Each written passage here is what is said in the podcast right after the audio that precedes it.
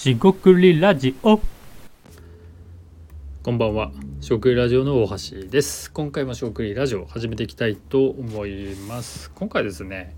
えーアイデア出しですね、コンペですね、アイデアコンペにちょっと久しぶりに、ね、出したと。まあ、アイデアコンペとかはいろいろやってるんですけども、えっ、と、結構ですね、考える時間があった。まあ、要はなんか資料とか結構作ったなっていうことで、まあ、久しぶりにそういうことやったなってことで、えーそれについてアイデアコンペですね、えーについて話していきたいと思います。今回もどうぞよろしくお願いいたします。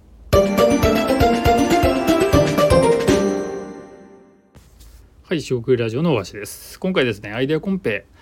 えーコンペ自体は別に出しているんですが、あの資料をですね、まあ、結構作り込んだり結構考えたなっていう意味で、えーちょっと印象に残ると言いますか、まあ、アイデア出していいよなと。あのアイデア考えるとワクワクするよねっていうことを、えー少しでも共有できればいいかなと思います。このコンペですね、えっと、珍しくですね早めに、えーアイデアを提案するとこうフィードバックですね。運営側の方からフィードバックを得られる、えー仕組みといいますか、えー流れになってまして。で早めに出したんでまあフィードバック得られるならいいかなと思って出したら、えーフィードバックをいただきました。でアイデアに対してえこういう点が、えーなんだろうな改善といいますかこうするともっと良くなるんじゃないかっていうような、まあ、提案ですよね、えーいただいたんで、まあ、それに基づいて、まあ、なるほどなと思ったんで、え少しですね資料を追加して、えー再度、まあ、2回目ですね。1回出して2回目ですね。出して。で、えーまあ、終わったというか、えっと、応募完了したと。まあ、結果はまああと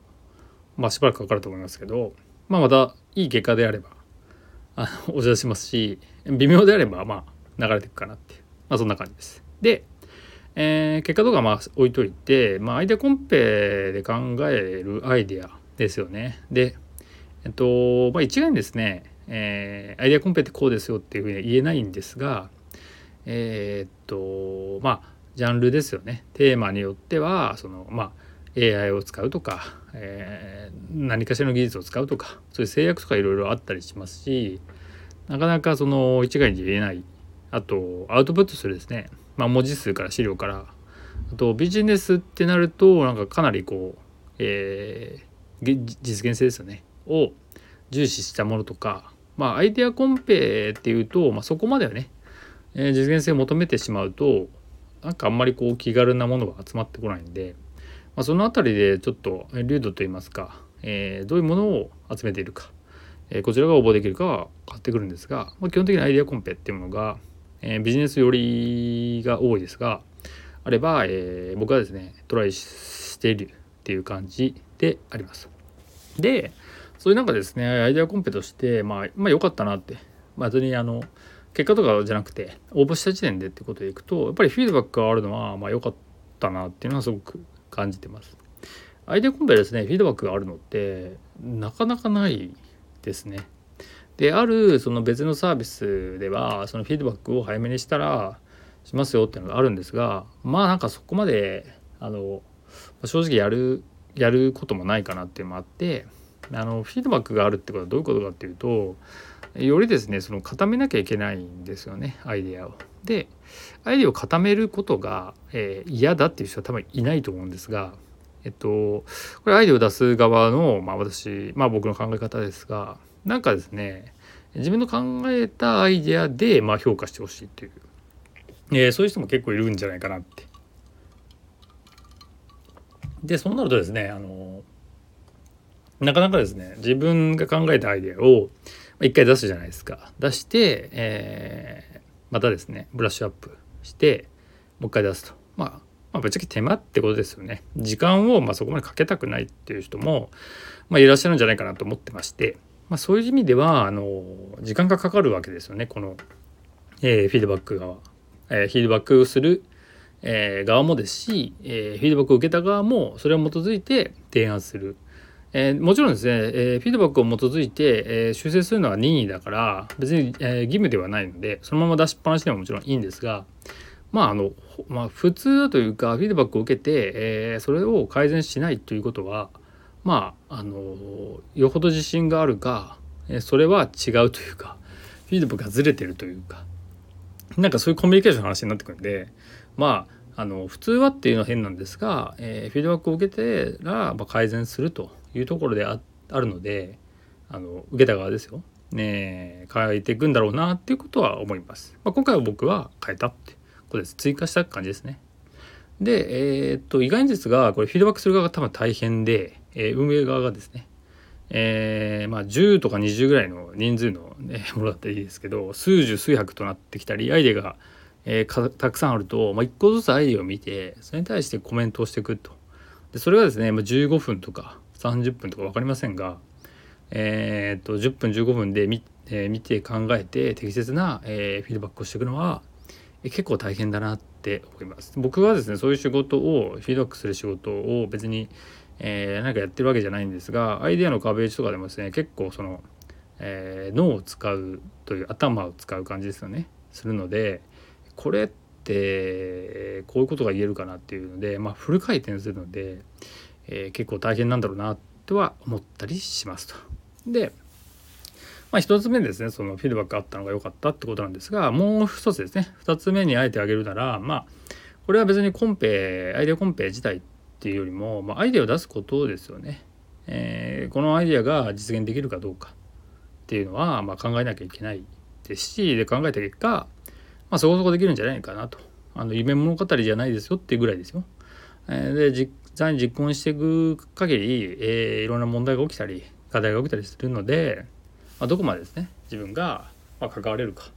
ま。アイデアレベルっていうのはその実現しようとしていくと途端に難しくなってなかなか関与できないよねっていうのはもちろんあるんですがあの実行する人とあの、えアイデアを実行する人とアイデアを考える人って、えー、前も言いましたけど、え、別々なパターンでもいいかなとは思ってたりしてます。ただ、えー、熱量って意味では、えー、起案者と実行者は一緒の方が望ましいかなっていうのはあったりします。